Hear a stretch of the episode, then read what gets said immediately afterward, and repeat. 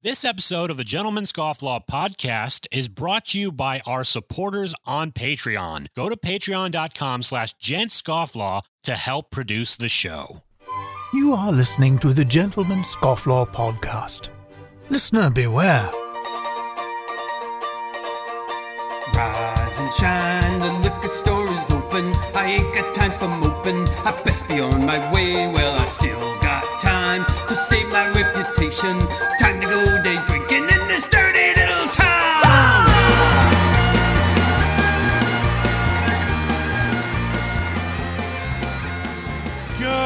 afternoon, everybody. Welcome to the Gentleman's Scofflaw podcast, the podcast for the rebel and the renaissance man. I'm your host, Jordan Crowder. Co-hosting with me, as per usual, is the Don, Donovan Fowler. How you doing, man? Better than I deserve. Better than you deserve. Um, I feel like I feel like slowly over time we're going to steal that tagline from Dave Ramsey. Hey, And Dave people are gonna Ramsey be doesn't like- own that. we'll eclipse Dave Ramsey. Did he And that'll be- trademark it? We'll have T-shirts that say "Better than I Copyright it. deserve," I and he'll be like like, "They stole it." I heard somebody else say a variation of that recently, which is uh but there's better than I deserve and then hey, how you doing? Uh Blessed to be alive. yeah. feeling blessed. Feeling blessed, my Blessed friend. How are you? Um yeah, if you if you say that around here, you get your lights punched out. No, but um But yeah, anyways, I I just that that's how I feel these days. So Dave Ramsey, you know what? You can come at me, but um Come you can't bruh. take down my my right of self-expression. I know. Um, later on on the show, we're gonna have uh, Phil Morgan of uh, Missouri Meerschaum, classic uh, old, you know, corn cob pipe factory. Um, which brings us to a little bit of housekeeping. Uh, what you got there, Donovan? Uh, I have a um some uh some old coffee water and a little bit of four roses in a mug. There's something floating around in here. Oh, Oh no, that's a bubble. Never mind, it's a bubble. I this is how you know I, I'm not in a in a good place right now Is this because what law school has done to you? finals finals season is I'm I'm just I'm just I'm, you know I'm like Kurt Russell in the thing. I'm just I just want to go up to my shed and get drunk. Oh, no. Well, I have got uh, I have got a Mark Twain corn cob Oh, pipe from Missouri. Meerschaum.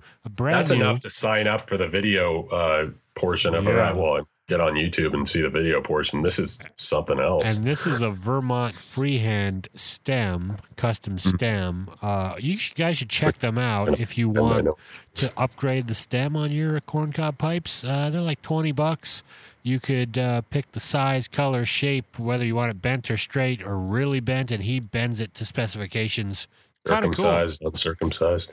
Um, what what's that made out of? Uh, this one's acrylic. I think I could be wrong, but they might also have a vulcanite one or something. But there's Sick. different options, I think. Or they used- used to make pipe stems out of uh, horn and uh, bone?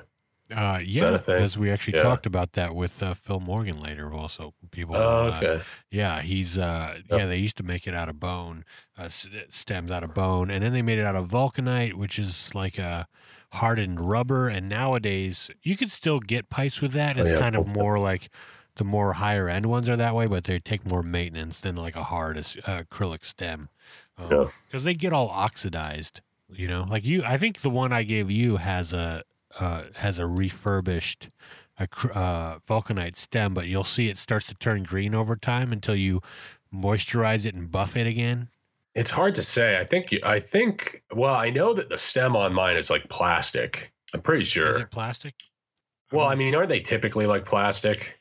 Well, they look. But it's got a It's like a hard. Well, it's like vulcanite is hardened rubber that feels like plastic, but it's Oh, before I bet you, plastic okay. ever existed. well. Then I must be taking care of it because it's not green thus far, and I'm Irish, so that should uh, Uh-oh. that should definitely apply. I um yeah, I, I've always you know what I love about the pipe that you gave me is how it's got the um the metal insert.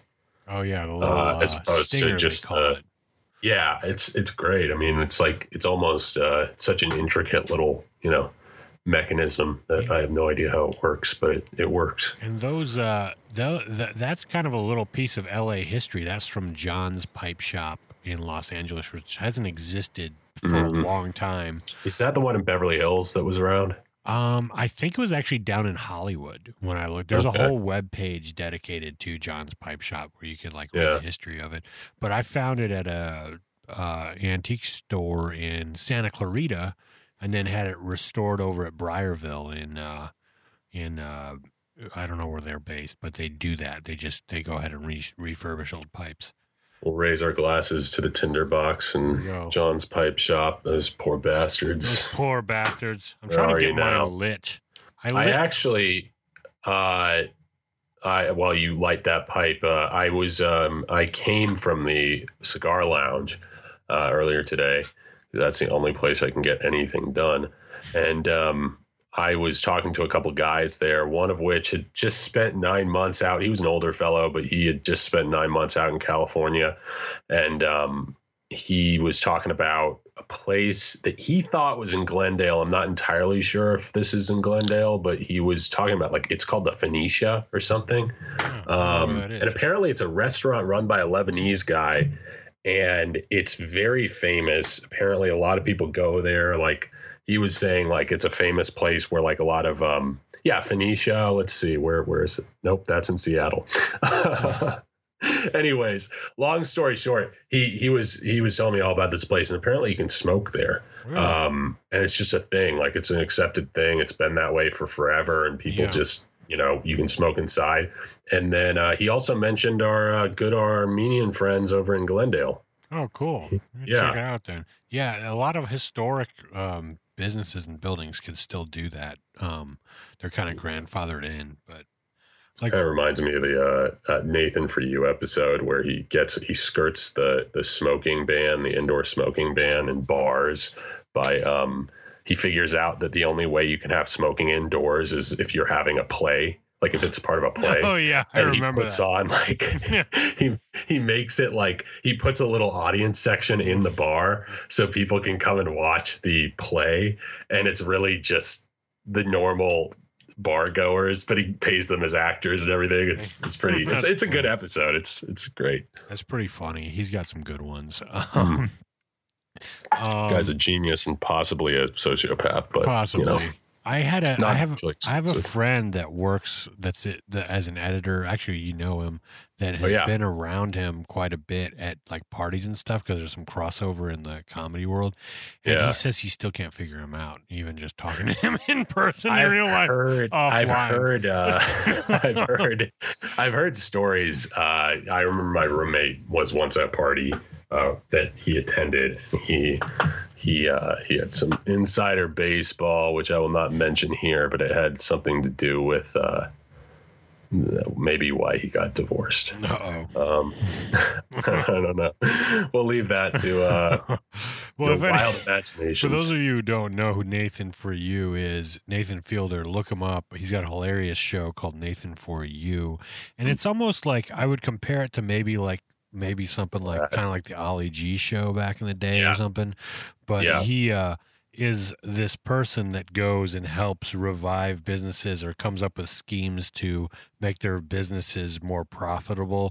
And uh, usually they're very elaborate or not super helpful. Um, but uh, it's a fun show.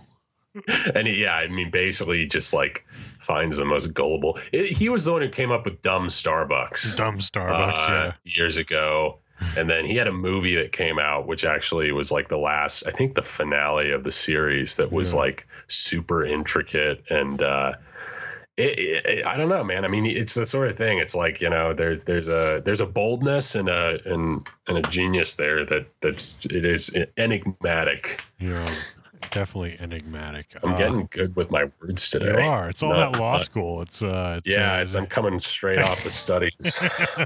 All right. Well, I found this uh, little article uh, this week uh, by uh, it was about Johnny Rotten. Those of you who know Johnny Rotten of frontman of the Sex Pistols, also um, known as John. John Lydon. Lydon. Um, kind of a character, but uh, this week apparently um, he has been bitten uh, on his uh, penis uh, after Yeah. rescuing a bunch of squirrels in his Venice home in uh, in, in Venice, Venice, Los Angeles. um, Rescuing squirrels. I didn't even read this article, so this is going to be fresh. Yeah, it says Sex me. Pistols rocker has been attacked by the small parasitic bugs, which have left itchy bites all over his body, including his nether regions. He said, I looked down there this morning. I'm terrible at British accents. At my willy, and there's effing flea bite on it. And there's another one, and another one inside my leg. Um, apparently, endured Better- flea bite, bites after befriending a bunch of squirrels at his Venice Beach home. Um, he said he's taken to smothering himself in Vaseline just to ease the discomfort because he doesn't want to blame the poor squirrels. Listen, I uh, like Johnny Rotten or John Liddell. He's uh, he's an Irishman. John He's also a little bit of he's he's a little bit of a. Uh, did I say Liddell? yeah, Chuck Liddell. You're thinking I Chuck was doing. Liddell. I was They doing both have so mohawks. well. Uh, I'll go. I'll just go with the former. Um, but uh, he's he's a bit of a rebel. Um, but this is uh, yeah. Th- this this has some issues. One, you don't befriend squirrels. It's just not done. No. Just simply isn't done, Definitely dear boy.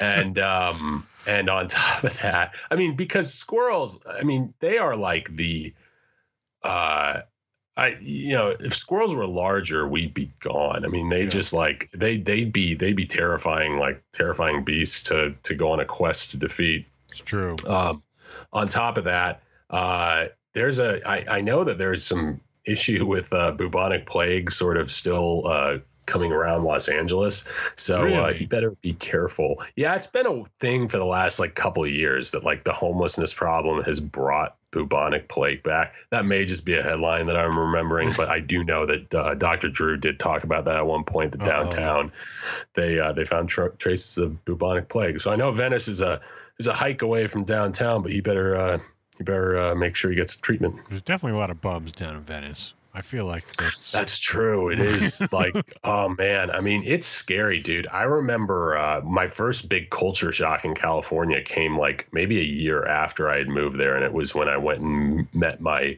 an actor who was uh, starring in my short film, and we met in Venice. And I remember it was like um, I met him in a uh, in a weed dispensary, which I mean, this was 2009, so it was fairly Was fresh in the whole green scrubs? zeitgeist. I, I, he wasn't very. He wasn't. He wasn't. He didn't work there. He just like Oh, okay. that was where he was going to be. and of course, I'm the you know good Christian boy from Kansas, showing up in my flannel shirt and jeans. And um, you know they they offered me some stuff, and I was like, no thanks, I'm just I'm fine.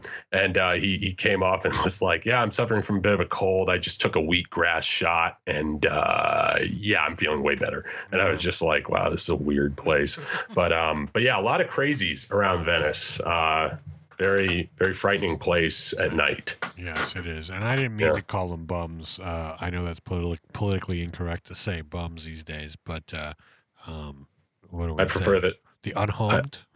yeah i i prefer to uh to call them uh undesirables no oh, i i don't want to get us banned for that um no i mean i i i sympathize um with the homeless because uh I mean, you know, we, we we're aren't we just one step away from that most of the time? Yeah, most of the entire population is one step away from that right Yeah, now. All you have to do is lose a home. I know. Um, but no, it is uh, yeah, crazy place, Venice. Well, I saw this other article I thought was very interesting, um, and it's called, it's basically research of the most searched for Thanksgiving side dish in every state. So I guess they looked at Google searches um, for side dishes in each state, and I thought it was pretty interesting. I wanted to see uh, what uh, we could look at our states and see what we think. What do you think the Yeah, most popular one yeah. would be in Kansas? I was just gonna try to guess this. So let's see. At my house, we have stuffing. We have we do have cranberry sauce. So that that was never a huge thing here in my house, um, but we do have it. We have mashed potatoes. I mashed potatoes may actually kind of be I may be biased, but I almost think there's so much so many Irish in the uh, Kansas City area, or they're used Yeah. to that mashed potatoes may be that. I may also be slightly racist when I say that. But um, so stuffing, mashed potatoes. Then we have uh, uh whatever yams, and then I'm I'm just gonna go ahead and say stuffing. Stuffing. Maybe. All right. That me, seems to be a thing that people. okay, so what we have here is uh, Kansas is sweet potato. Sweet potato. Sweet okay, so I was potato. I had to close the first time I was guessing. Sweet potato. Okay, yeah. See that? Yeah. So um, It's a yam, right? I just heard a. I don't know. I just heard like a weird clicking. I wasn't sure what that was, but yeah, sorry about that. Is it yeah. uh is it Vlad? It might be Vlad. he's like, he's like, I Is heard you guy? talking Is that- is about that- sweet corn Yeah. bread. I didn't see him this year, so I Yeah. uh you know Yeah, he's uh he's always a pain in the ass. you're All right. gonna I, I'm gonna see the predator like walk up behind you and you're gonna die and I'm gonna have to take over the show. It's gonna be terrible. So I'm trying to find my. So I if I were guessing of my home, uh, my adopted home state of Texas, um, I would say, I would say it had it's some kind of dessert, and I haven't looked at this yet. So, Mhm. um, so I would say maybe pecan pie might be Oh, okay, that's a good guess. So I'm waiting for I was this gonna say load. Texas toast, and we'll you know. see. All right. So, oh no, I was wrong. It said cornbread dressing. Oh, that's interesting. Yeah, Huh. Eh, that makes sense. I don't That's, uh, I've, I've had never had- before. Cornbread dressing. Of course, Washington D.C. is duck confit. oh my gosh, those elitist pricks and their duck confit. This is, I mean, they're like, this is America, right? I thought you were Like, calling it's the Washington, duck something at first, and I was like, "Oh, oh, duck confit." No, I just know because I there was a period there, I- there was a chapter in my life where I was going to a lot of bougie places. I was going on a lot of dates in 2015, and I was going to like the bougie places in LA because I thought it would impress the uh, the lady folk. And I remember I I kept calling it duck confit, and uh, eventually one of the waiters uh, corrected me in front of my date. And uh, let's just say, uh, in front of your like- date. He didn't pull yeah, you aside and be like, "Look, it's called confit." listen, bro, uh, it's duck confit. Yeah. you know, I uh my uh like that's always one of those things like growing up in Quebec, you um like you speak French there and so uh, there's a lot of words that you like know the words in French and I just say them and it's like this is what my, my brother does this too but people think you're being like elitist but it has nothing to do with that it's the only way you've learned to say them which is ironic because I've heard that. Um, I mean, this is not. I'm not. I'm not. Uh, this is no dig at uh, Quebecois, yeah. but um, I've heard that the the Quebec uh, dialect is actually like sort of looked upon. Look, it's very looked down in France. Yeah. Like they look down on it as sort of like kind of a, a the way that we would look down at like maybe a southern dialect as being a little bit more unrefined. yeah definitely. I guess depending on where you come from, It's- maybe the Florida Panhandle. Yeah, and there's like there's definitely like really country Quebec sound, and then there's more kind of like middle of the road international kind of sound. Um, Yeah. But it's still it's definitely different from France. Um, but in a way too, they kind of think of them as kind of like as their cute younger cousins. Like a lot of the time, where it's like, oh, that's cute. They don't know how to talk. Um, aren't they cute? There's nothing worse. that's like that's worse than them openly hating you. Like at Yeah. least then you can like you know punch them in the face. But- But, um, But then the yeah. Quebecers just hate the European French altogether. They're just not fans of them. makes sense. Um, Speaking of, uh, you know, Quebec, I want to say I've probably mentioned this before, but uh, Anthony Bourdain had just, we're, just because we're speaking of uh, Thanksgiving side dishes and stuff, he had an awesome episode of uh, whatever the more popular one was. It was maybe No Reservations or uh, Parts Unknown, I think it was. But anyways, he had an awesome episode where he went to Canada, and I think it was Quebec and they had the most delicious looking food I have ever seen in my life. I was like, if this this could be like all you had to do to promote tourism in Quebec is just put that food on display. Yeah. It was amazingly. I mean, you'd probably die at like you know 55, but you know it was true. it was damn good food. Like Montreal is really known for their food, and also it's not like getting good food at a restaurant is not as expensive as it is in the states. Like going out to eat and stuff, it's more of part of the culture there, which is interesting. Um, but yeah, so if you want to, you know, go to a place if you're a foodie and you want to eat a lot and not spend a ton of money, uh, go to Montreal. Don't go to San Francisco or some That's cool. place like that. That's that's awesome. Out there, that free free piece of advice to Yeah. all of our listeners Yeah. out there if you're looking for a place to vacation. Yeah, except don't go during COVID because you'll have to stay inside for 14 days before you can go anywhere. Um, Plus, you run the risk of running into, uh, you know, that guy who runs the country who yeah. shall not be named. um, but uh, and in California, the most searched for side is gravy. So that's interesting. I thought it would have been like some sort of kale, uh, kale salad or something. I have a theory. I have a theory that, um, and I'm not, you know, obviously California is fine. There's some good cuisine out there, but uh, let's say California has never really been known for like its cuisine. I mean, Yeah. maybe like San Francisco for its sourdough bread, Yeah. but like LA especially is not known for anything in particular other than just being kind of trendy. I feel like and- it might be known for its Asian cuisine because it's the jumping off point to to the Orient here. So Well, a lot of sushi and They don't count here because it's Thanksgiving, and so please uh, leave them out of it. No, but uh, my overall point is is that it may be that like most of the food in California, or like most people in California, may not know how to really properly season a, a thing, and maybe that's why you need the gravy. You know, Yeah. I've been to some very uh, bland Thanksgiving dinners in California. California. And there's no salt on the table. That's like the biggest sin. Is like when you serve me bland food and I'm like, "Where's the salt?" and they're like, "Oh, we uh, we don't want to increase people's sodium." It's like, Oh, It's, that's funny. Yeah, I, I never grew up with salt on the table, but it is it is a funny thing that we're uh all about it here at the Fowler household. Yeah. I actually have I have a salt lamp right here. oh, Which is, just you lick know, it then. That's the, yeah, I know. I could whoop. Well, that it just you know the the light just came out of it. But, yeah, I could totally just grind this over my food if I was ever in an emergency. It's That's the whole reason. At one point, salt was very valuable. You back. It was yeah. Romans. Well, that's where salary comes from, right? Yeah. Romans, uh, you know, would pay the soldiers in salt. All right, we'll take a quick break, and we're going to be back with Phil Morgan of Missouri Meerschaum. Gentlemen, I want to take a quick moment to tell you about the new ugly Christmas sweatshirts now available in our Gentleman Scofflaw store.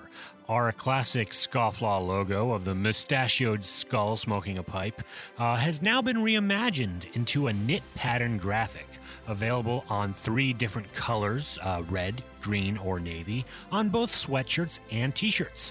Now, this design is a modern take on the classic ugly Christmas sweater, uh, perfect for those who maybe enjoy the holidays with a little too much eggnog, maybe a little too much burley in their pipe tobacco blend.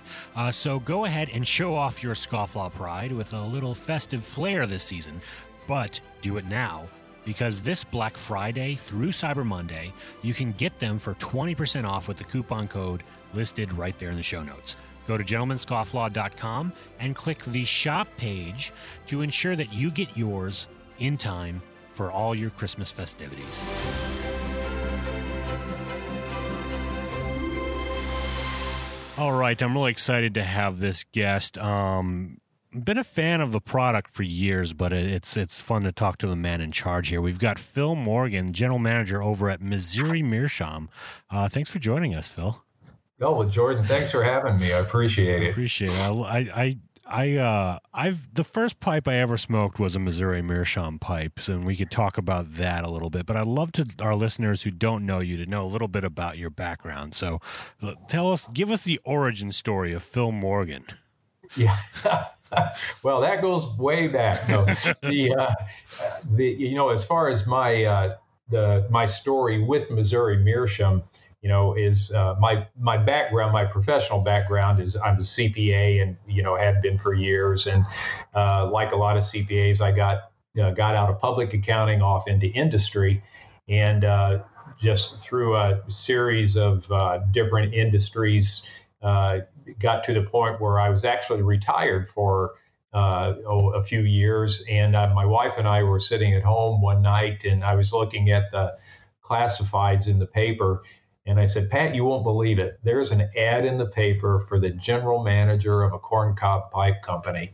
And I said, how how often are you going to get a chance to manage a corncob pipe company, and how hard can it be? And those, those are my famous last words. You know that that's been 11 years ago now, so that those are my famous last words about that. So, oh, but that's that's kind of how I ended up. You know, uh, ended up here, and you know, I was. Uh, some people say, well, when did you not start smoking a pipe until you got here? And uh, I, I, think, like a lot of guys in college, especially whenever I was in college, was when a lot of people were reading Tolkien and Lord yeah. of the Rings and you know so and i was too and uh, i so i started smoking a pipe then and uh, and did smoked it off and on for years and then uh, but obviously once i got here to uh, missouri meerschaum i'm kind of a dedicated pipe smoker i love cigars too yeah. but uh, but uh, pipe and cigar smoker basically so that's awesome. I I uh, I just got into pipes. I'd say about five years ago, and the first pipe I ever smoked was a Missouri Meerschaum, a Washington uh, cob, and yeah. I had bought it several years before as a prop for a video because I come from a sketch comedy background and we needed a pipe and I bought it at a CVS. Um, just grabbed what they had there and never thought about it, and then. Um, had a friend that smoked a pipe, and I was like, "Oh, I, I wonder, I, I, wonder where that where that thing is." And I pulled it out of the prop box, and I watched an Aristocob video on how to get started, and that was my that started my whole journey. oh, how long ago was that, Jordan? That was uh, in uh, that would have been November 2015, so five years ago uh, this ah, month. Okay. It's crazy. yeah. But, well, that's you know the, those videos that uh, Scott Markwood Aristocob does, yeah. you know, or has you know for pipe showing people how to smoke a pipe and yeah. all different kinds of things. Man, he's uh, those are really good videos, and they're I highly recommend those for anybody who's either starting out or if you're having a, a problem you know, yeah. smoking too. Yeah, for sure. Um, so I'd love to talk a little bit about. So you've you've kind of been more into cor- corn cob pipes the last the last ten, I guess 10, 11 years or so.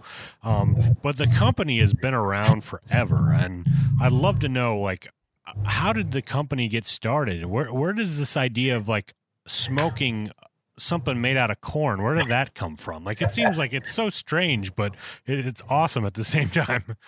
Yeah, the, yeah. You know, corn cobs are, as I'm finding out, corn cobs over the years have really been a real versatile uh, material for a variety of different things.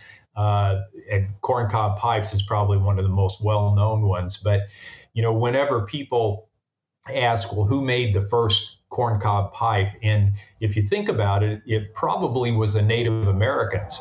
Because uh, you think about the two the two plants that are involved, tobacco, which is a uh, mainly a, a North American Caribbean, you know, uh, uh, plant, and then corn itself, which was really uh, developed and hybridized by the Native Americans in Central America, primarily in uh, Mexico and uh, and with the Mayans and different cultures there. And they had been growing corn and hybridizing it for, gosh, over you know 2,000 years, probably more, actually, probably closer to 5,000 years. Oh, and the, so they're the ones that actually de- developed a plant uh, that we now call corn. And it was developed from a, a small grass plant. But uh, so they so the first ones it, it, just makes sense because of they the Native Americans had tobacco. They also had corn. They would have called it maize, but uh, they it just makes sense that they were probably the first ones uh, to use a corn cob as a pipe. And uh, but as far as uh, commercial commercial made corn cob pipes, uh, the legend here about how that came about is that either a trapper or a farmer in this area, where Washington, Missouri is just west of St. Louis, about an hour west of St. Louis, uh, almost in mid Missouri.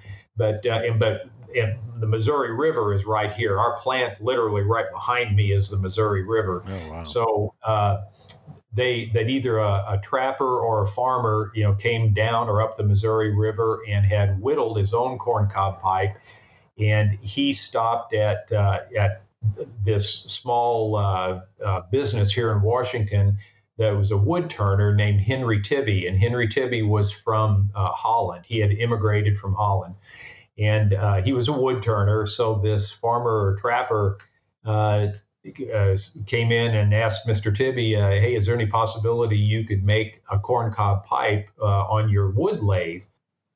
And so he tried it, and he did. It was successful. He made a few extra to sell, and that was in 1869. And uh, within, oh gosh, four to five years, that's all he was doing was making corncob pipes. Wow. And so that's that's really the the origin of it, and the and really the way that they got so well known relatively early. You would think that well maybe that's something that would just be a regional product for a while, and then 10 or 15 years maybe it would be national or whatever.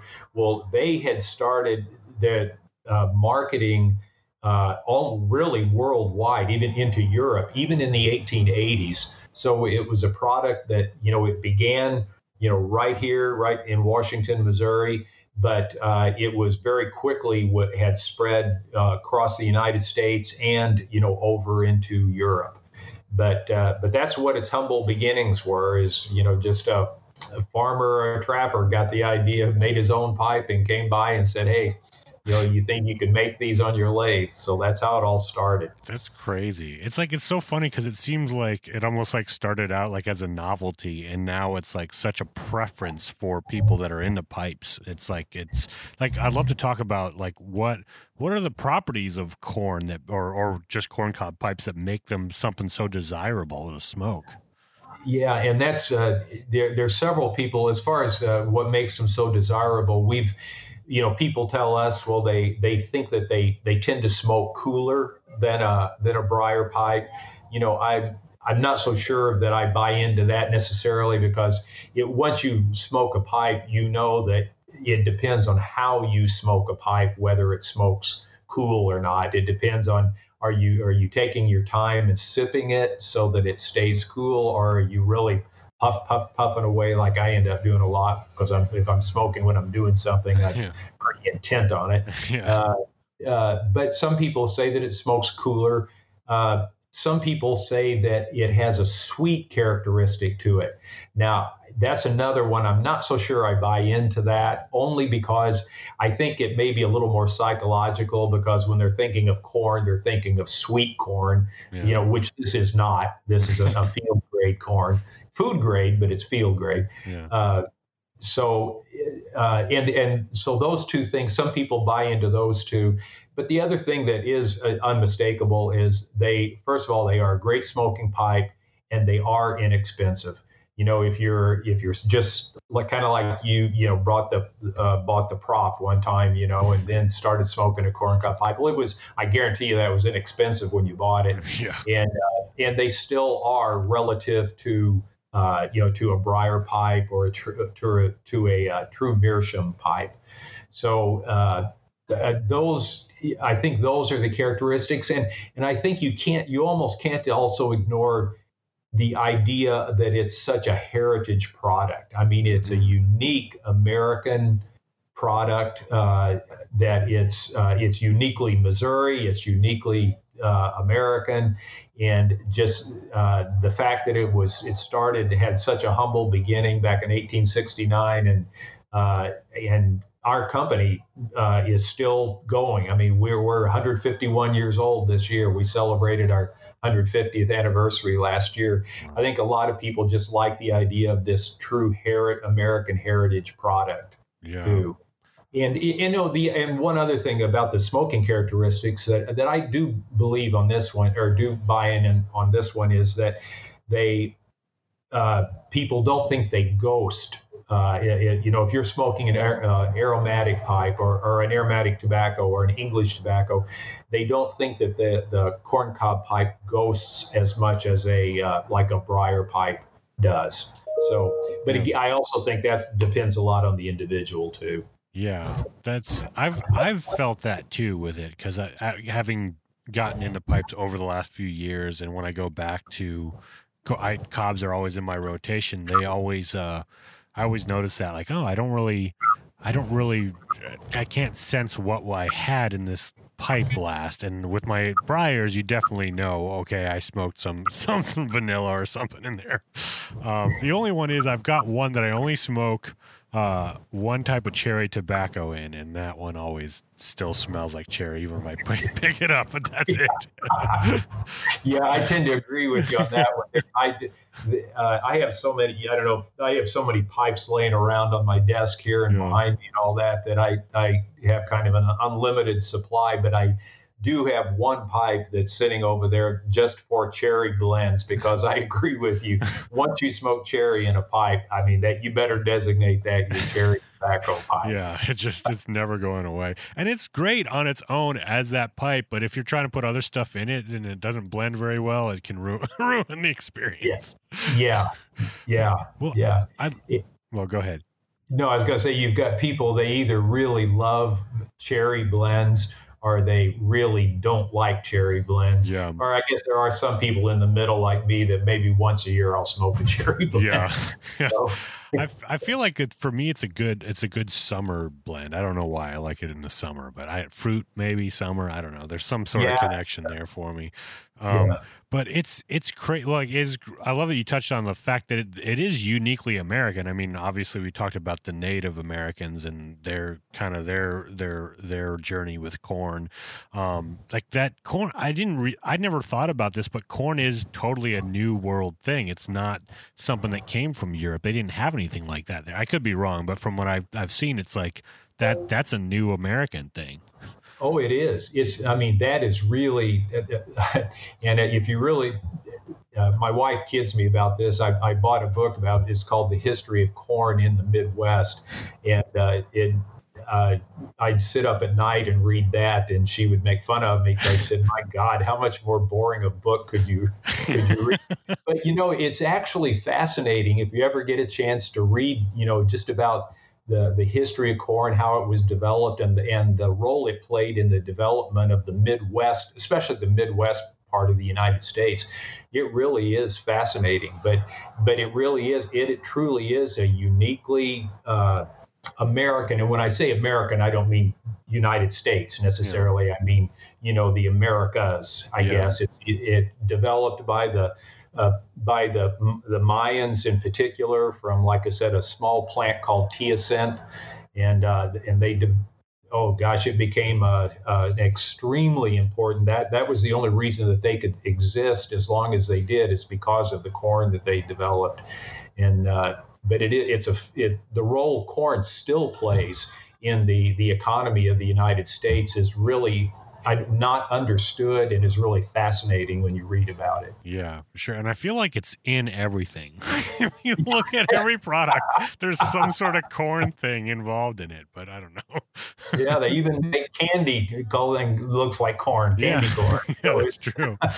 I don't think there's any corn in that though. That's probably no, the only no. thing that doesn't have corn in it is candy corn. well, now it may have corn syrup. Oh, that's it, true. Yeah, that's true. Uh, well, I'd love to like so when people think of a corncob pipe, like the image that comes to their mind is like, you know, a little cylinder with a wood shank that comes out, and usually it's in a snowman or a sailor, is what they're thinking of. But they've they've changed so much over the years. You've got I don't know how many different styles now, but I'd love to talk about how that's evolved over time. We have, you know, you're right. Uh, when somebody who's not really familiar with pipe smoking and, and in particular with corncob pipes, they still they'll think of it as a novelty. They uh, they either think of it as a novelty or as you know something to smoke marijuana in. You know, and that's you know that's about the, what they think of the corncob pipe. Uh, but it you know our and our pipes range it all the way from the little miniature pipes they just talked about all the way up to like the MacArthur uh, pipes and the freehand pipes and we we make pr- about oh right now we make about 30 different versions, you know, of a corncob pipe, you know, and that goes everywhere from the, like I said, the little miniature up to the the uh, the big uh, MacArthur pipes, and uh, like the one that I'm smoking right now is called an Apple Diplomat. It has an apple-shaped bowl on it. Uh, that's a, that's a popular pipe, uh, uh, but we we try to you know have a variety of bowl shapes, uh, have both straight uh, uh, and bent versions of them, and, and try to have you know something for everybody basically. And and a lot of every once in a while we'll try to come out with something new, but often all we have to do is go back and look in our catalogs, excuse me, from like the early 1900s and say, hey, you know, there's a pipe that we haven't made in 50 years. Why don't we try that one again? You know, so we have a, there's, and it's amazing the variety of pipes that the company was making real even in the late 1800s and early 1900s we have a in our museum and i invite anybody if, if you're in near Washington, Missouri, come by, and we have a small museum that's kind of interesting to see. But we've we had our uh, in the World's Fair in St. Louis in 1904. We had a booth, and uh, we had a we have the two big panels uh, of pipes that were in the booth in the 1904 World's Fair, and we won the blue ribbon for corncob pipes too. Oh, wow. uh, but and even on those panels, it's really interesting to see the variety of corncob pipes that were made even back then, and some. Uh, keeping in mind that back then they were every pipe was made by hand on a lathe, you know, so they so they got really creative uh, with the, with the corncob pipes back then, and not just in the, the bowl, but in the the shank on the pipe. Uh, uh, they would even make the shank itself. We don't make it out of corncob anymore, but even the shank on the pipes back then, on some of them were made out of corncob, oh, wow. and that's really difficult to do. Wow. And uh, and the mouthpiece, uh, they back then there there's a company just up the hill from us that uh, in the really old pictures of it it's called the bone products company. And they made buttons from either hog or cattle bones but they also made the mouthpieces for our pipes from bone. Oh, wow. so uh, so there's it's it's really interesting to see you know how they you know what they made the pipes from way back when and the variety of shapes that they have. And we still uh, we still have, as I said, about 30 different shapes or varieties of pipes that we make. Wow, that's that's insane. Like I wouldn't have thought I I wouldn't have thought like that early on that there would have been such variety that it would have been maybe like a one size fits all kind of thing. But it's it's really cool. yeah, and some of them, uh, it's some of, and they apparently really did smoke them because I've seen some of the pictures. But some of the pipes they made, uh, the bowls were fairly large but the shank on it literally was like oh like two feet long. And and, uh, and I, they may the only reason i can see that they would have done that is because uh, to make it smoke cooler. You know the longer the shank is yeah. you know the smoke cools as it goes through it. And but they uh, they really i think they had a lot more time back then to you know to sit around and and smoke the pipes too. Yeah. So. Yeah if you're gonna smoke that you're definitely not working on anything you're you're yeah. sitting down in some sort of recliner or something and and taking your time that's for sure yeah that's crazy well uh, so there's all these different shapes. One of the big, the the famous ones I always remember thinking of, even as a kid, was the the General MacArthur pipe, which was like a huge pipe, and I've got a I've got one of the newer ones that you guys make here, but I'd yeah. love to know the story behind that. Like, how did that come about? Because that is such an iconic look. Is those those aviators with that big cob in, in, in his mouth, yeah. looking so intimidating? Oh, yeah, it definitely was. And, and anybody that knows anything or has read anything about MacArthur knows, you know, he was a uh, uh, he was a great general but he also was, you know, there's a little bit of politician in him and a little bit of photo op in him and all that. So, uh, and that's what that particular pipe, uh, whenever you see him in some of his iconic poses uh, uh with his hands on his hips or whatever and got that big pipe in his mouth, well, that's that was a lot for photo ops because we have pictures of him here where he's smoking uh, a lot smaller, regular sized pipe. But the way that one came about, first of all, the way uh, MacArthur uh, started smoking a pipe is he uh, uh, General Pershing from World War One was the one who act, who smoked our pipes, but uh, he's the one that actually turned MacArthur on to pipe smoking, and in Oh, wow. particular corncob pipes. And uh, he and MacArthur wanted something that made him gave him kind of a unique look, or gave him the that that iconic look that you see most pictures of him. And uh, you know, FDR had already taken the long uh, cigarette uh, holder, you know, so he already had that one. Uh, so uh, MacArthur, who was a pipe smoker, you know, he uh, he took one of our pipes that we had made since the 1880s. It was called the Grandpa, and it had that big, tall bowl like the current the, the MacArthur, like you have, Jordan. Yeah. It has that big, tall bowl, but it was a, a, instead of having a straight shank on it, it was a, a bent shank, Yeah. and that was called a Grandpa. And uh, and the the shank entered the bowl all at the very bottom of it, so you had a really deep bowl. Wow. And and I think what happened is MacArthur got one of those and didn't like how deep the bowl was, how deep the the bowl was basically. So he said, uh, "Hey, raise that shank up so it enters a little above halfway. Keep the keep the bowl as as tall as it is, but raise the shank up on it." To enter a little above halfway, and then keep it just keep it natural. Don't coat it with anything. Just keep it natural, and uh, and put that long shank on it and that's how that came about. And one of his aides, a, either a captain or a major, who was one of his aides, lived uh, was from a small town not too far from Washington. So whenever he his aide would come back to this area, uh, he would have him come by here and get his Wow. uh, get his his corncob pipes. So. This was a custom deal for him. That's pretty. that's pretty cool. Oh, definitely. Yeah, it definitely was, and and uh, and and we're we're proud, you know, to continue that today. And it's it's amazing. I mean, you know how big those pipes are. Yeah. I, I rarely smoke one of them. I will admit, just because they are so big. Yeah. But uh, there's a we still sell an awful lot of those. And what's kind of interesting to me, anyway, is that we sell a lot of those into Japan.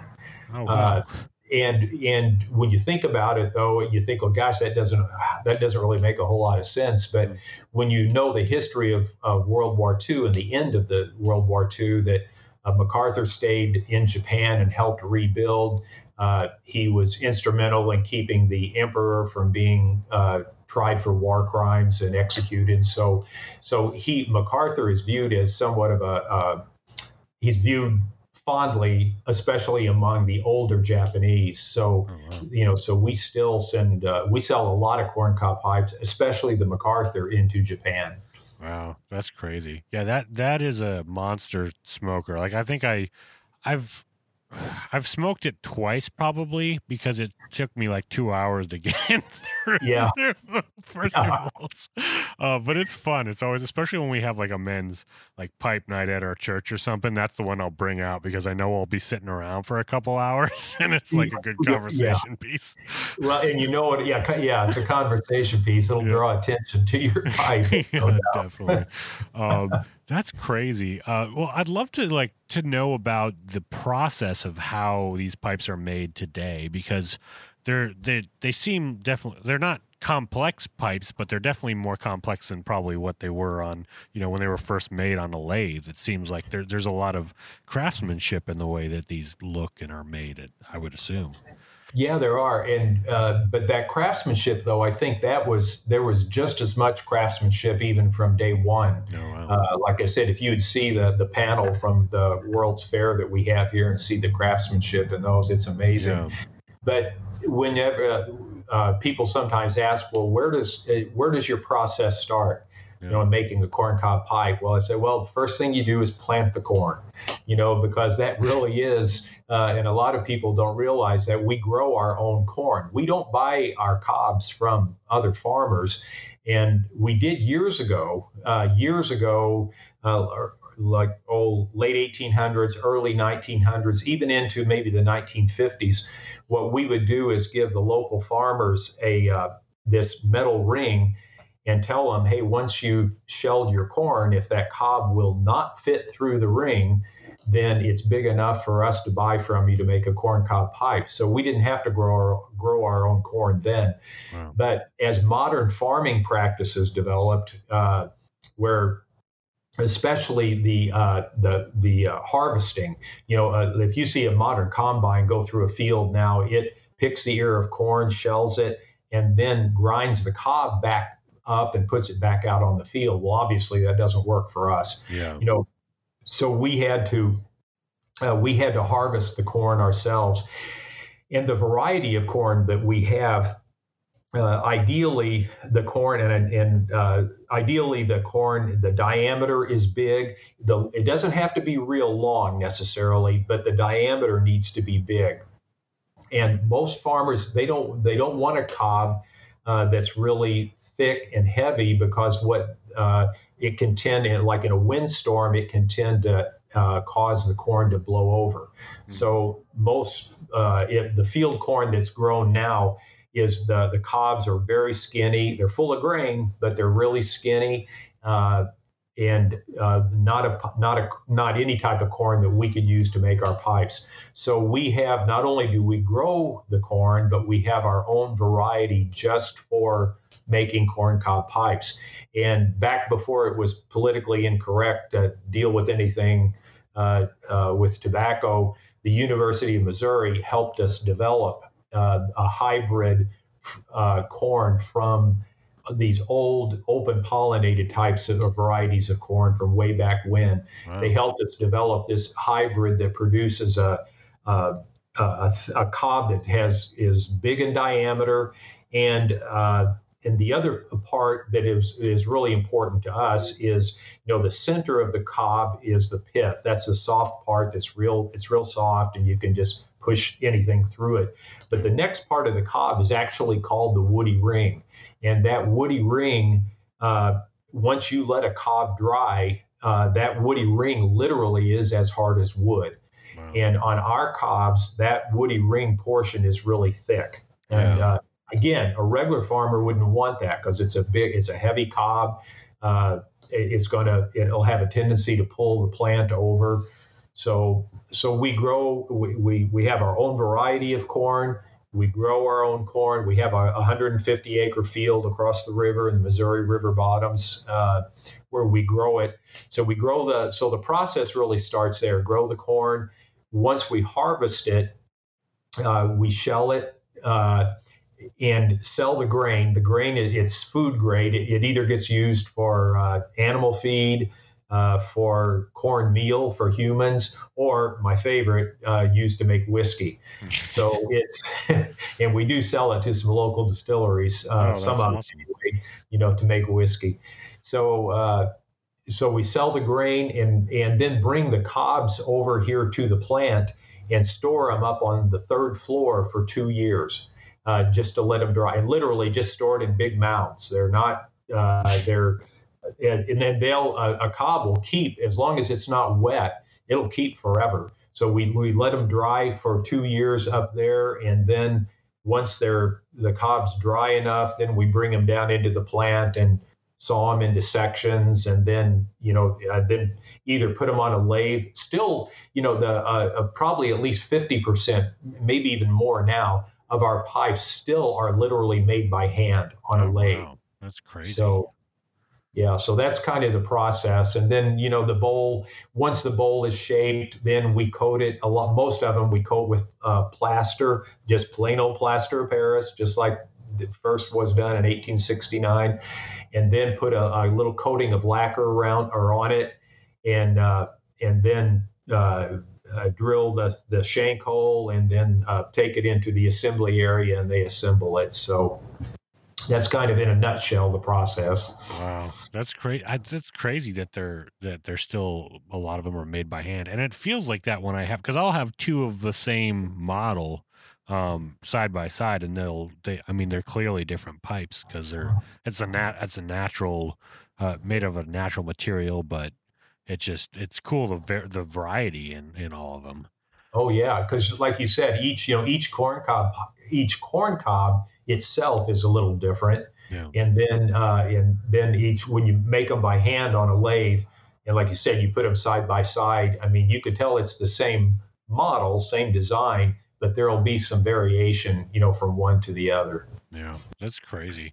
Yeah, because if you were going to get a briar pipe like that, like handmade on a lathe or whatever, you just spend a few hundred bucks on, on something like that. Yeah. yeah and that's then that's what's amazing when you when people uh, uh, come through the plant and uh, they see they just have no idea how much handwork you know there is you know in making you know this humble little corncob pipe. There's uh and the guys that do it the the uh, guys and girls the men and women that in the plant that make it i mean they're proud of what they do. They they know they're making this american heritage product that's been made for 150 plus years and uh, and I I make them aware of how popular the pipes are. That you know, hey, you think you're just making this inexpensive corncob pipe, but these pipe these pipes mean a lot to the pipe smokers out there. You know, to uh, for a lot of different reasons. Either it either was the first first pipe they smoked. Uh, it's they're inexpensive, so they can buy get a, several of them. They've got their rotation right there. So uh, but I try to make them aware, and they know how how uh, how important these pipes, the, the the role these pipes play in the pipe smoking community. Yeah, definitely. Well, it's it's crazy that like you talk, you kind of touched on kind of like the idea of you know things being politically incorrect related to uh, tobacco nowadays. It's not something that's super desirable. And I, you know, that the pipes and cigars and stuff have gotten lumped into some of the really, you, you, know, all the cigarette smoking and all that stuff that we know is ter- was terrible for your health. Um, but have you seen in terms of corncob pipes, like, is there, is there a, a new interest in recent times of people in on it? Like, we're, we're, or is it do you find that you mostly have people that are from the an older era that are buying and using corncob pipes? You know that that, that I, we get asked that question quite a bit, and uh, it's interesting to see if you go to a uh, like to a pipe club or a pipe show, or even to a trade show where there's cigars and pipes. Yeah. Uh, there's the demographic ranges all you know all the way from the young young guys you know in their 20s you know all the way up to the you know older guys you know in their 70s and 80s and uh, and I, I, there's still that that demographic that broad range of demographic is still there. You would think that it would be skewed as you just mentioned up toward the older yeah. uh, older guys. But i would say in the last six years uh, i mean we've seen a definite uh, resurgence in pipe smoking in younger guys yeah. And when I say younger guys, I'm talking you know in 20 to 40, you know, in that in that age range, and uh, and I, I think it's for a variety of reasons. I think, but one of the main reasons I think is that it's a, it's kind of a social thing to do. Now, sure, a lot of us, including me, you know, I'll sit at home by myself reading a book uh, and smoke a pipe, but you also get together at your pipe club meetings. Uh, you know, uh, uh, whether it's virtually or whether it's in you know in person. And uh, it, it, talk about your pipes talk about your different tobaccos. And and to me that's what's so great about the hobby. And i think that's what's attractive to a lot of people is the the variety of pipes is just amazing. And i mean not just corn cob i mean briar meerschaum i mean the clay the whole thing. Uh, and then the variety of tobacco is almost infinite uh, yeah. that and uh, sitting around trying a new tobacco and hey you want to tell your friend about it and give them some exchange some so i think a, a lot of the the attractiveness of pipe smoking to the younger crowd especially is the social aspect of it yeah. and uh, and but but what's great about it is there's not only the social aspect it also you know it's also a great hobby just to do by yourself whether you're walking through the woods you know smoking a pipe or sitting at home reading a book smoking a pipe or whatever. Yeah. So, that's that's that's awesome. Yeah i what it's crazy like I, i'll go to the la pipe club and just the the variety of pipes and stuff and a lot of people have corn cobs there too but it's just like people passing it around oh i've never seen this pipe. Who made that? Where did you get that one? And then you know just the the center of the table just tons of jars and bags of different tobacco that anyone could go in and like oh. sample different things and it's great some of it that'll never be made again or really hard to get and it's like yeah yeah, you better believe, and that's that's what's you know, and that's that's another that's a good point, Jordan, that Yeah. about the the pipe gatherings or whatever. you know, Uh, you know, somebody will have a, a unique tobacco that maybe isn't made anymore, but you know they're willing to share it. yeah. You know, it's not they're not necessarily. Although you know, I'm sure there are some people hoarding, keeping some back for themselves. You know, Yeah. but but they'll you know they'll bring some out and say, hey, here's you know, like for instance, McClelland, you know, Yeah. tobacco that you know unfortunately you know closed its doors a few years ago. yeah. Uh, I mean, they've got some absolutely fantastic uh, pipe tobacco that it's never going to be made again. Somebody may try to make it again, yeah. uh, but it won't just won't be the same. No. You know, so Definitely not. Yeah, that's one of the cans I leave at home. Is I have one can left of Frog Morton cellar that, Oh. that I won't bring to the club because everyone will take it, and uh, then I'll never. I'm I've been, you know, slowly working my way down that, and uh, once it's gone, it's gone. Yeah, yeah, and that that'll be a sad day too. yeah, Uh, I know. I'm not looking forward to that day. they have McClelland has a uh, uh, they made some uh, or blended some pipe tobacco for Erik Nording. It was yeah. some aromatic. One was called Labrador. It was uh, they named it after hunting dogs primarily, like Labrador Retriever, uh, Setter, and all that. And the Labrador Retriever or the uh, Hunter blend was one of my favorite aromatics, and I've got just a few tins of that left. But once that's gone, that's gone. There's uh, and there's not. I have not found anything. I found things close to it, but Yeah. nothing that's as good as that. So Yeah, that's the same thing with me. I found like, and there was another one of my favorite aromatics they made was their uh, holiday spirit they made every year, and Yeah. now that and now I can't. And that was like one of the first aromatics that I felt like that I that I first had that tasted really good, and I was like, then I started using that as kind of my my tree to branch off of. Like, what else is similar to this for aromatics? but yeah, Yeah. it's, I wonder if anybody like if there's any way to like if there's if they'll sell the rights to their recipes or something. I know it won't be the same, but it'd be a shame to just have it go away forever and not have any sort of way to get a hold of it. But you know, and if, uh, I don't know if you've ever met Mike and Mary McNiel. No, they're never they're the ones that owned uh, McClelland and and operated it and did all the blending. But uh, since they're they are in Kansas City, Missouri, and so they're just across the state from us. So I've been over there, not to their plant, but to the over in that area quite a bit. And Mike and Mary had uh, they had no intention of selling their recipes oh, they and i think it's just for the reason you stated that if somebody bought it it may be similar but it just won't be the same. Yeah, and i think mike and mary both knew that their people like their pipe tobacco so well that they just didn't they didn't want to take that uh, or, or have their, anything with that had their name on it or even a blend called you know similar to or the same name they just didn't want anything out there that wasn't going to measure up to what they made yeah. I So- can and understand i don't that. think that was arrogance on their part i think that was just pride in their product Yeah, no, I get that for sure.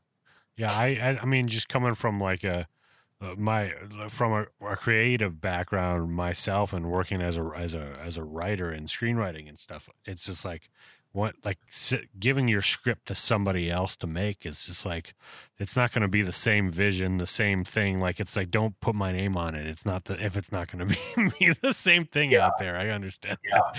Um, Yeah. and it is an art form, even though it's a consumable. Consumable, it's still an art form, like any form of uh, uh, distilling or brewing or cooking or whatever it is.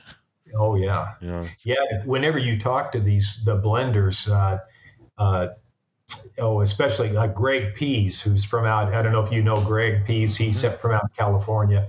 uh, G.L. Pease is what are his blends are uh, Oh marketed. yeah, I've seen that stuff before. Yeah, well, Greg's a great guy. He, you Yeah. talk about a renaissance man. Yeah. Greg is definitely a renaissance man. But he, whenever you hear him talk about how he puts the blends together, I mean, it's not he. I mean, he measures them almost to the microgram, you know, of what he puts in each blend. So they're, I mean, they're just super proud of of you know what they put together, and they really put a lot of thought. Yeah, in most a lot of them do. You know, some of them, I, you know, some people, I think you you can literally just hey a handful of this handful of that throw it together and Yeah. you know so and it'll be smokable but some of those guys boy they're really proud of what they do and uh, it's it's great for us Yeah, definitely. That's that's awesome. Well, uh, uh, let's. I want to wrap it up with what's your favorite uh, Missouri Meerschaum pipe, and what favorite blend do you like to pair it with? you know yeah that you know that's almost an unfair question I know. you know uh, you know i and i and i'm not trying to duck the question but i don't know that i could really say i have a favorite pipe I have a favorite. I'll tell you one that I smoke a lot, and it's similar to the Washington that you you know that you started out with, Yeah. and it's called the Legend. It's Yeah. the it's the same. The everything is the same about it except the color of it, basically, Yeah. and it's one of our our basic uh, pipes. I think it retails maybe for seven to eight dollars, but uh, that's a pipe that I'll grab a lot to smoke because the the bowl size is medium at best. It's not big, it's medium. And whenever you just, you know, you don't have a long time to sit and smoke, and it's and it smokes great. It's it's forgiving. Uh, so that one, I think probably the legend is one of my favorites, only because it lends itself to the way uh, to the way I smoke a pipe. The the Apple Diplomat that I'm smoking uh, now, that that's just as far as feeling good in the hand. It, that shape, that apple shape, just feels really good, you know, in the hand. And then the other one is the Country Gentleman. Uh, that one, that barrel shape of the Country Gentleman, and just the deep bowl on it. That's a that's a really great pipe too. But uh, but I there's probably the only if I could say the only one, and I'm not saying I don't like them, but I just don't smoke them very much. Is the MacArthur just Yeah. because of the size. Yeah. Uh, the freehand is a great looking pipe, but it's also very deep, you know, deep pipe. So don't smoke that one, you know, very often. But uh, anyhow, those, I like I said, it, I, I couldn't say that I really have an, an absolute favorite. it just depends on what you're smoking at the time and how long you have to smoke. Of course, yeah. That's the that's the big thing about pipe smoking. It's it's and and if you tell somebody who hasn't done it before, they don't understand that. They're just like, eh, pick a favorite. Like, what's the deal? Yeah, right. well, Phil, if people want to find you in Missouri Meerschaum, where can they go? They uh, tell you what they our uh, website is corncobpipe.com, and uh, so they can uh, they can go to the website. They can see they'll at least see whether they buy from us or not. I mean, we we sell to tobacco shops across the world. Uh, so if they just if people want to see what we have to offer, go to corncobpipe.com and you'll see what we have, and it has contact information there and you know, we love to talk to people about our pipes. So if anybody, uh, you know, has a question about a pipe, or especially if they're a new pipe smoker and say, hey, I'd like to get into it, you know, what should I get? I mean, gosh, we're, we'd love to talk to them. We're, we're not a big company by any means, but we've got, you know, three or four people in the office and, you know, all of us can talk pipes and are, you know, are happy to talk to people. So, That's awesome. Well, thanks so much, Phil, for doing this. Uh, we'll love to have you back on in the future, and uh, you have a good, uh, happy Thanksgiving. That's that. yeah, same to you, Jordan. Stay safe out there, too. Thank you. You too. Hello, gentlemen scofflaws. Thanks so much for being a loyal listener of the show, and your feedback and support is really what keeps us going and means a lot to us, so sincerely, thank you again. Now, if you're a fan of the show and you want to take your support to the next level, why not support the show on Patreon? We offer all sorts of extras on there like outtakes, extended interviews, a bonus movie podcast, and behind the scenes content. Better yet, we have options that start as little as a dollar a month. You pay more for that at a parking meter to go in and grab a cup of coffee at Starbucks. See what I did there? If you're interested in helping support the show, please check out patreon.com slash gentscofflaw or click the support link on the website. Again, that's patreon.com slash gentscofflaw. We look forward to having you as part of our team. All right, great talking to Phil. Um, big fan of Missouri Meerschaum. I got I got maybe a little too many Missouri Meerschaums in my collection. Um, it's funny. It's I, a great starter pipe. I, at a, a few years ago, actually the same spot where I got your uh, your pipe from John's Pipe Shop, um, I got a pipe stand that had six uh, slots in it, and this was back when I only had two pipes when I first got started my first year. I remember telling my wife, I'm like, I don't, I don't know if I'm ever gonna fill all these slots. Like, who needs? Like, I don't think I'll need that many pipes. And uh, sure enough, um, I started getting more, most of them were Missouri Meerschaums. hey man, it's it's got. I feel like the Missouri Meerschaum is such a cool pipe because it's so distinct and obviously different, but it's got many variations, like your uh, MacArthur yeah. um, corn cob. That's, That's just like so different. I should have brought It's- that one out for today. That would have made more sense, I guess. But That well, you know, I mean, that Mark actually, I, pretty that, big. that freaking uh, that stem is pretty awesome. But uh, I um that yeah that uh, MacArthur one is definitely a statement. I actually saw a guy at the cigar lounge the other day who uh, had a, a church warden's Oh yeah, pipe. it's like kind of like a wall- church warden in a way. Well, I, I want to say the long, church but- warden. Maybe I'm thinking of the, the church warden's like the Hobbit pipe, right? Like where it's Yeah. like really long and, and Long, cool stem. Yeah. but uh yeah it's uh uh, pipes are you know that's it's a it's a it's a dangerous business you know you, you start to collect uh, just a couple and then you have a whole wall full It's like Pokemon. You got to have them all. Um, I don't. I don't know Pokemon, and I probably just screwed up the. Uh, no that's uh, that it? actually no you were so close you were so close it was uh and i can't believe i know this but it's only because i was in fourth grade at the time um it was you've got to catch them all oh, you got to catch them. jeez jordan was you're close enough. killing our Generation Z audience know, here. I'm killing them. I'm killing them. Uh, you got any plans for Thanksgiving or?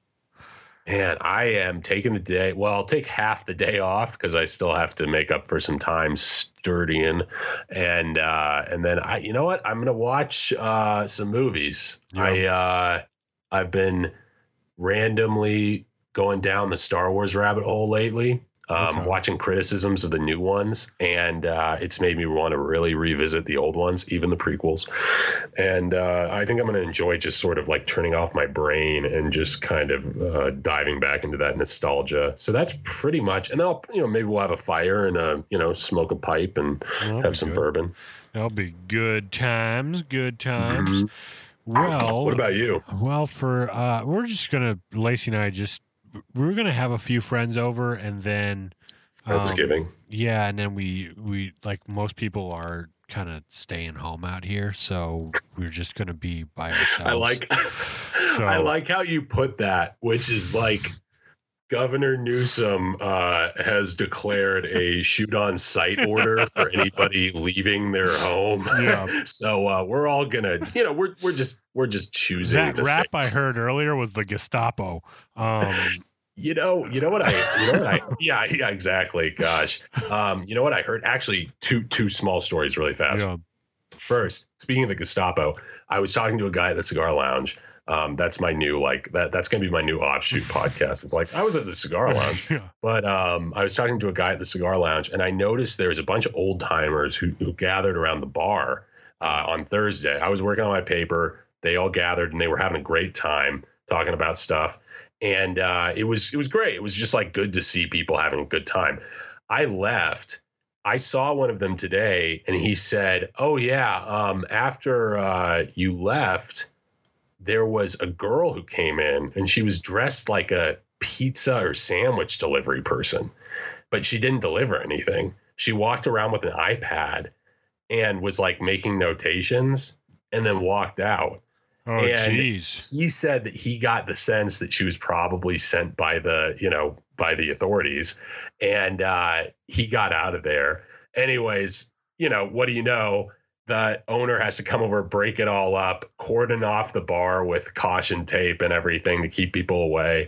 And it was just like, gosh, spies everywhere. Oh no. And then uh, the other thing was, I saw a, uh tweet the other day saying that uh, Newsom was that uh, Newsom had decreed uh, a ban on 10 pound turkeys. So they were going around to stores and picking up the 10 pound turkeys so that you couldn't have like more than no, it was a joke. oh. But I literally thought it was, was like, that it like was a so Babylon Bee article or something? it probably it wasn't Babylon Bee, but it was like some sort Yeah, of satire okay. where they were saying like Governor Newsom has declared, uh, you know, ban on ten pound turkeys. Authorities are going around and picking up the ten pound turkeys so as to limit gathering sizes. And anybody who's already bought one, they're working with uh, stores to figure out so that we can make sure that there's no, you know, not more than you know so many people. And I I read it and I was like, oh, this is fake, but it feels so real. Yeah. It was just such a like it was such a weird moment of like Yeah. I should laugh, but I feel like crying. um, anyways, Oh yeah, yeah. That's it's crazy that that's that's all going on. But it's like most people that are having Thanksgiving, they're spending time with their families. It's like out of all the people you're going to spend time with, those would be the people you'd like. The, the You'd want to get COVID. interact with. yeah, you'd want No, to get COVID from. But you're right. I mean, the, the, well, this has been the whole thing from the start. I mean, you know, we, we, we're, we're not going to turn this thing into a political show, Yeah. but I mean, it's you know, ultimately, it's like you know, I feel like uh, you have to be careful because I mean, people need social interaction. Yeah, And uh, if you're keeping people away from their families, especially around this time of year, yeah. it's depressing, man. I mean, it's like it's not it's not good. And and meanwhile, you have uh, good old uh, pretty boy Newsom out there going to uh, whatever dinner party he freaking wants to without a mask, not social distancing, and it's just like rules for thee and not for me. And as scofflaws, I take offense I do too. and uh, I feel I you know my I take off my Chiefs hat to you all in California for having to deal with it because uh, I would not have I would not have the patience. I I don't have the patience. Uh, quick question though. You know, so the governor of California's name is Gavin. Yeah, Why don't they just call him the Governor? the governor. How come Because that hasn't ca- caught on? Gavin. Because well, you only get a nickname like that, like the governor, if you actually have a reputation of being a badass and not like uh, you know.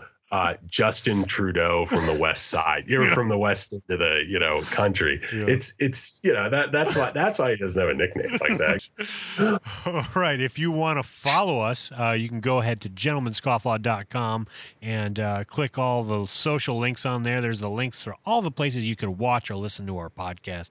Um, or so you know, follow us on social media at Gent Scofflaw. Um, also follow us on Instagram because we're gonna have a really good holiday Christmas. I don't know why I said holiday. I guess because it's not Christmas yet. Eh, yeah, I mean we're we're yeah, I, I feel like when we're in this zone, it's the Yeah, holiday yeah. season, not So like we're gonna Christmas have a season. good holiday giveaway coming up with a lot of cool stuff in there. Um, but you got to be following on Instagram to find out about that. So be sure to go over there and do that. Also, um, we have a little uh, Christmas uh, Christmas uh, sweater action on our Teespring uh, account going up in the next couple of days. Um, uh, Scofflaw Ugly Christmas uh, sweatshirt. So uh, that's something you want to check out. Also, you could check out our our t-shirts, um, all of our stuff we've got on there. Um, we even got gators now. That's a new thing. Um, Another gator. Give me that gator. shovel. um, a- apparently, they might ban gators, so you might as well get them. Can. I don't know if that's true. They- apparently, they're, The they're- gators are so fun. They're so badass know. looking. Like you know, That's the thing is individualists like you know tend to wear gaiters and I don't think that the go, go the governor likes that. it's like it's like a banana hammock versus a uh, a diaper. Like, come on, come on, people. Or Zach Um, called it, a face girdle, um, or Spanx for a fa- for your Yeah. face. but uh, yeah, go ahead and uh, we've got the, our masks and gaiters. Uh, if you have to wear them out there, you might as well get one that's funny and cool. Um, our, that Make- looks like our make logo, a statement. which is you know? a skeleton with a mustache, smoking a pipe. Um, we've got uh, American flag, kind of a patriotic version. We've got a subdued American flag version.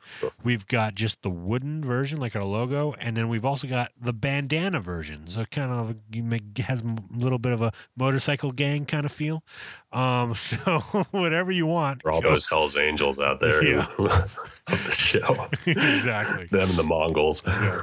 Oh, geez. It's probably we probably have a lot of Hell's Angel listeners. I wouldn't be surprised. I, I, I, I'm sure they'll come after me tonight and be like, "Why, why didn't you think that we'd be interested in your show? Why are you profiling us?" Why are you profiling us? We like we listen to podcasts too. We've got a lot of time on the road.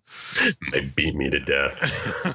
All right, uh, Donovan, you have a happy Thanksgiving, and you are a gentleman and a scofflaw, my friend. And a happy Thanksgiving to you as well. And uh, stay classy, people. Thank you very much, man. And you guys have a great Thanksgiving week. This has been the Gentleman Scofflaw Podcast. Follow us on Twitter, Facebook, and Instagram. Subscribe on iTunes or your favorite podcatcher. Visit us on the interwebs at gentlemanscofflaw.com. Captain says his ice on the river. We ain't getting home if we don't break through. So damn cold, I can't help but shiver. Rise and shine, we got work to